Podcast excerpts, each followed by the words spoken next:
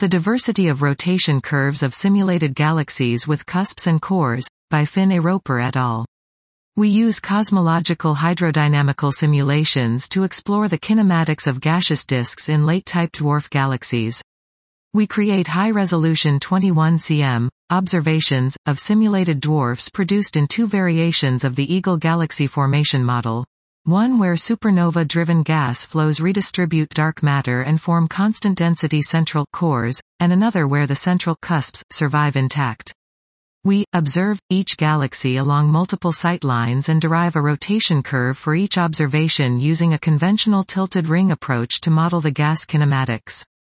We find that the modeling process introduces systematic discrepancies between the recovered rotation curve and the actual circular velocity curve driven primarily by I. non-circular gas orbits within the disks, e. the finite thickness of gaseous disks, which leads to overlap of different radii in projection, and e. departures from dynamical equilibrium. Dwarfs with dark matter cusps often appear to have a core, whilst the inverse error is less common.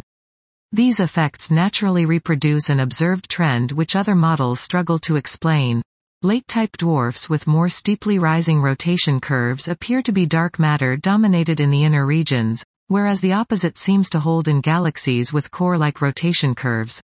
We conclude that if similar effects affect the rotation curves of observed dwarfs, a late-type dwarf population in which all galaxies have sizable dark matter cores is most likely incompatible with current measurements. Dot. This was The Diversity of Rotation Curves of Simulated Galaxies with Cusps and Cores, by Finn A. Roper et al.